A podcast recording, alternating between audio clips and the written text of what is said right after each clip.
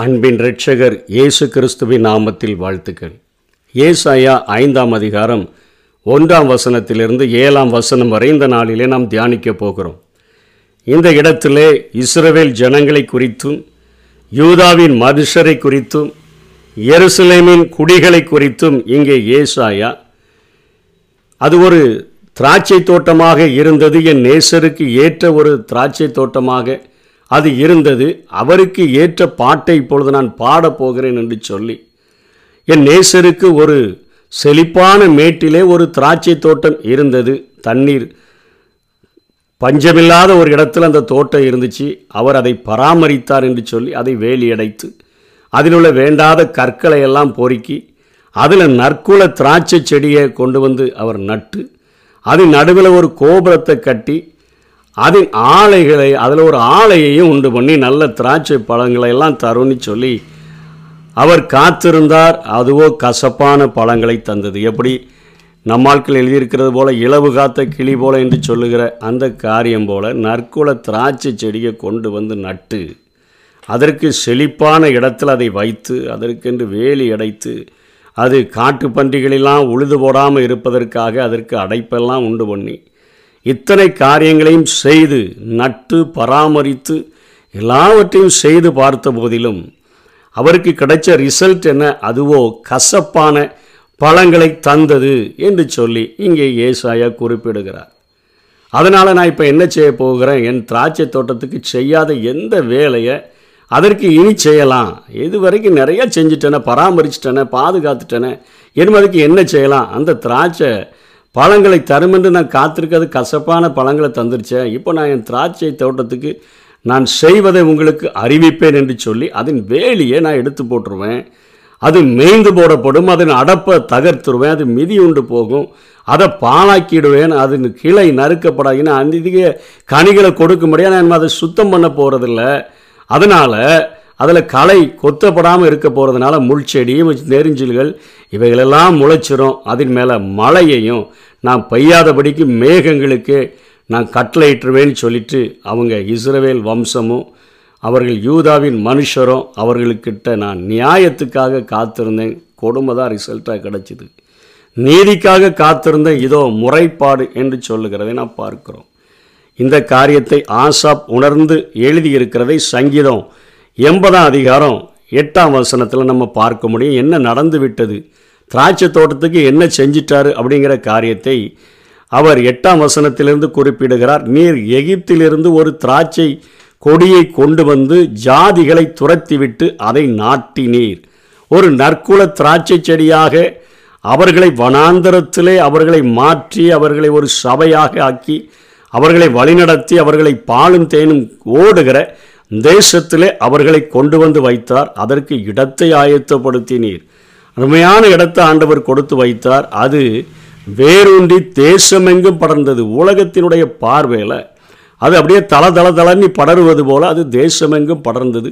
அதன் நிழலால் மலைகளும் அதன் கிளைகளால் திவ்யமான கேதுருக்களும் மூடப்பட்டது. தன் செடிகளை சமுத்திரமட்டாகவும் தன் கிளைகளை நதிமட்டாகவும் பரவிவிட்டது. அதுக்கு அதனுடைய புகழுக்கு இஸ்ரேல் தேசத்தை ஆண்டவர் இத்தனையாக அவரே பகலின் மேக ஸ்தம்பத்தினால இரவின் அக்னி ஸ்தம்பத்தினால நடத்தி எத்தனை ராஜ்யங்கள் அதற்கு எதிர்த்து நின்றாலும் அத்தனை மேய்ந்து ஓடுகிற ஒரு ஜனமாக அத்தனையாக பரவி போகிற ஆறுகளைப் போல இருந்த அந்த ஜனங்கள் அவர்களுடைய புகழ் உலகமெங்கும் பரவி இருந்தது இப்பொழுதோ என்ன நடந்துச்சுன்னு ஆசாப் வழி வழிநடக்கிற யாவரும் அதை பறிக்கும்படியாக அதன் அடைப்புகளை ஏன் தகர்த்து போட்டீர்? காட்டுப்பன்றி அதை உழுது போடுகிறது. வெளியின் மிருகங்கள் அதை மேய்ந்து போடுகிறது. சேனைகளின் தேவனே திரும்பி வாரும் வானத்திலிருந்து கண்ணோக்கி பார்த்து இந்த திராட்சை செடியை விசாரித்தருளும் என்று சொல்லுகிற அளவிற்கு இந்த திராட்சை செடிக்கு அத்தனையான காரியங்கள் அடப்பை மட்டும் ஆண்டவர் தகர்த்து போட்டு விட்டதுனால காட்டு பன்றிகள் உழுகிறது வெளியின் மிருகங்கள் எல்லாம் மேய்ந்து போடுகிற ஒரு சூழ்நிலை இதற்கு உண்டாகிவிட்டது என்பதை இங்கே ஆசாப் உறுதிப்படுத்துகிறதை பார்க்கிறோம். ஆண்டவர் சொல்லுகிறாரே கசப்பான பழங்களை தந்தது என்று சொல்லுகிறாரே என்ன கசப்பான பழங்களை கொடுத்துச்சு?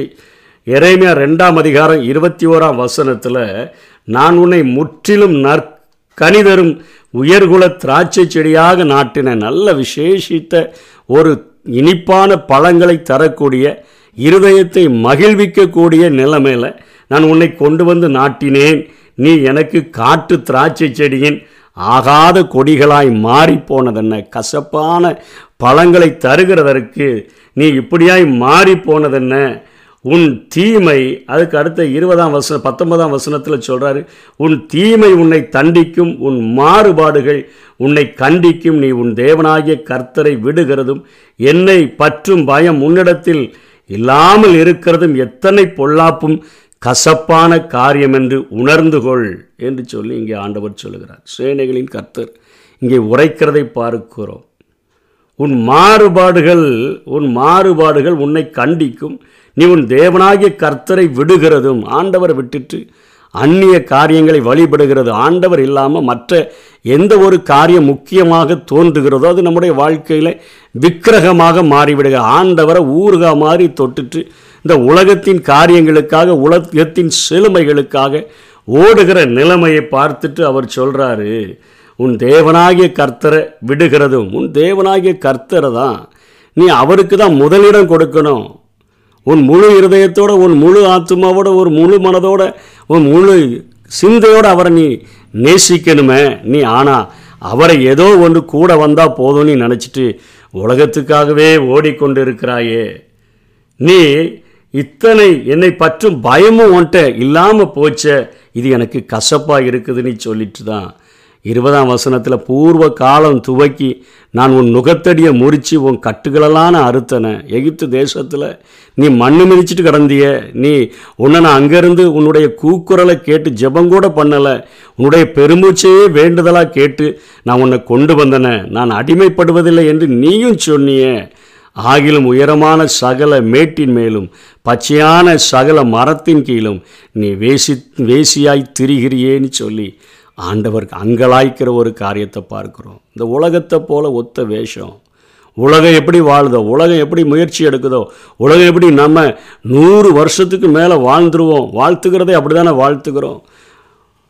நாம் பல்லாண்டு வாழணும்னு தானே வாழ்த்துக்கிறோம். அப்படிப்பட்ட ஆயுசு நூறு என்றெல்லாம் சொல்லுகிறோமே அப்படி தான் உலக மனிதர்கள் சொல்லுகிறது போல உலகத்துக்காக பிரயாசப்பட்டுட்டு யாரை நேசிக்கணுமோ யாருக்கு கிரியை செய்யணுமோ யாருக்கு பயப்படணுமோ அதெல்லாம் விட்டுட்டு ஒரு வேசி மார்க்கத்தை போல ஆண்டவருடைய கரத்தை பிடித்து நடக்காமல் உலகத்தின் கரத்தை பிடித்து நடக்கும் பொழுது ஆண்டவர் நீ கசப்பான பழங்களை எனக்கு தருகிறாய் என்று சொல்லுகிறதை பார்க்கிறோம்.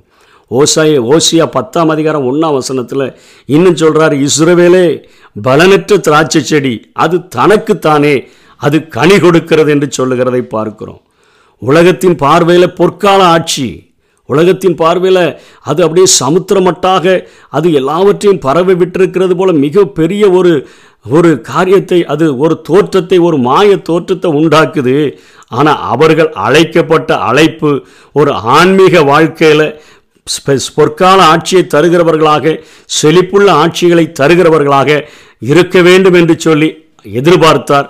ஆன்மீக வாழ்க்கையில் மிகவும் வறட்சியாக காணப்பட்டபடியினால் அது பலனற்றதாக அது மாறிவிட்டது தலைத்த திராட்சை செடியாக இருந்த போதிலும் அதனால் எனக்கு பலனே இல்லை என்று சொல்லி ஆண்டவர் அங்கலாய்க்கிறதை இந்த வசனங்களிலே நாம் பார்க்கிறோம். ஏசாயா சொல்லுகிறார் எரேமியா சொல்லுகிறார் ஓசியா சொல்லுகிறார் நீ பலனற்ற திராட்சை செடி தனக்குத்தானே கனி கொடுக்கிறது நமக்காக.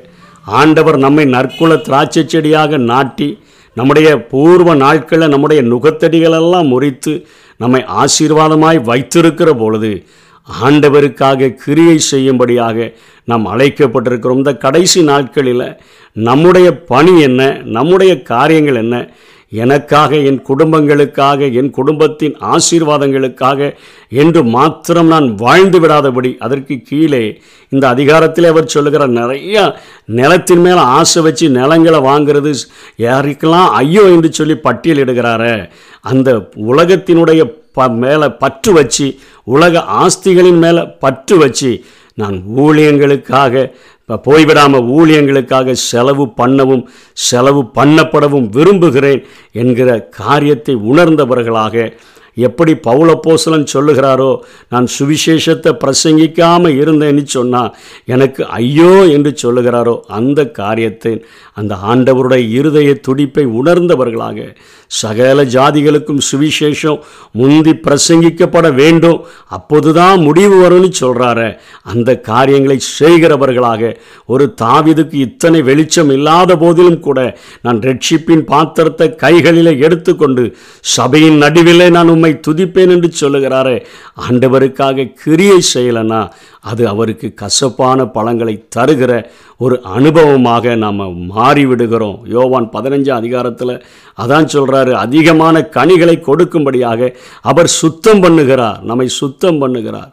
அவரில் நிலைத்திருந்து அவரிலே வேரூன்றி அவருக்காக நம்ம கொஞ்சம் கனிகளை கொடுக்கும்படியாக ஆவிக்குரிய கனிகளை கொடுத்து வாழும்படியாகவும் ஆண்டவருக்கென்று ஆத்தும ஆதாய பணிகளை நாம் செய்யும்படியாகவும் சுவிசேஷத்தை அறிவிப்பது என்மேல் விழுந்த கடமை. நம்ம எந்த நிலைமையில் வைக்கப்பட்டிருந்தாலும் எந்த ஸ்தானத்தில் வைக்கப்பட்டிருந்தாலும் எந்த இடத்துல வைக்கப்பட்டிருந்தாலும் அவரை அறிந்திருந்தோம் என்று சொன்னால் ஆன்மீக வாழ்விலே செழிப்படைந்தவர்களாக மாறி ஆவிக்குரிய கனிகளை கொடுக்கிறவர்களாய் மாத்திரமல்ல ஆண்டவருக்காக ஆத்தும ஆதாய பணியை செய்கிறவர்களாகவும் வாழ வேண்டும் என்று சொல்லி நம்மை உண்டாக்கின ஆண்டவர் நம்முடைய நுகத்தடிகளை முறித்த ஒரு ஆண்டவர் நமக்கு குடும்பத்தில் எந்த ஒரு அசம்பாவிதமும் நடக்காதபடி நம்முடைய குடும்பத்தை ஒவ்வொரு நாளும் வேலியடைத்து பாதுகாக்கிற ஒரு ஆண்டவர் நற்கனிகளை தேடி வருகிற காலத்தில் நான் ஒரு கனியற்ற ஒரு பால் நிறம் போல நின்று விடாதபடி அவர் தேடுகிற என் நேசருக்கான கனிகளை கொடுக்கிற ஒரு வாழ்க்கையை வாழும்படியாக நான் வாழ வேண்டும் என்று சொல்லி ஒவ்வொரு நாளும் நம்ம தீர்மானித்து வாழ்ந்தோம் என்று சொன்னால் ஆண்டவருடைய இருதயத்தை சந்தோஷிக்கிற கனிகளை கொடுக்க முடியும். அப்படிப்பட்ட கிருபைகளை தேவன் நமக்கு தந்தருள்வாராக. ஆமே கனி தேடி வரும் காலங்கள் அல்லவோ நான் ஒரு கனியற்ற பாழ்மரம் அல்லவோ நற்கனி தேடி வரும் காலங்கள் அல்லவோ நான் ஒரு கனியற்ற பாழ்மரம் அல்லவோ முற்கனி முகம் காணாவெம் பயிரல்லவோ முழு நெஞ்சம் விளைவற்ற உவர் நிலம் அல்லவோ ஆவியை அருளுமே சுவாமி எனக்காயுயிர் கொடுத்த வானத்தின் அரசே.